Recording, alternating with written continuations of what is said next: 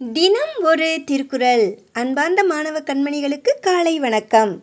அதிகாரம் இருபது பயனில சொல்லாமை. குறள் எண் நூற்றி தொண்ணூற்றி மூன்று. நயனிலன் என்பது சொல்லும் பயனில பாரித்து உரைக்கும் உரை. பொருள் பயனில்லாதவற்றை விரித்து உரைத்தால் விளங்காதவன் என்று பெயராகும். ஒருவன் பயனில்லாத சொற்களை அதிகமாக சொல்லுதல் என்பது அவன் பண்புடையவன் அல்லன் என்பதை அறிவிக்கும் செயலாகும் என்று கூறுகிறார் திருவள்ளுவர். மீண்டும் குரல். நயனிலன் என்பது சொல்லும் பயனில பாரித்துரைக்கும் உரை. நன்றி மாணவ செல்வங்களே இந்த நாள் இனிய நாளாய் அமைய வாழ்த்துக்கள்.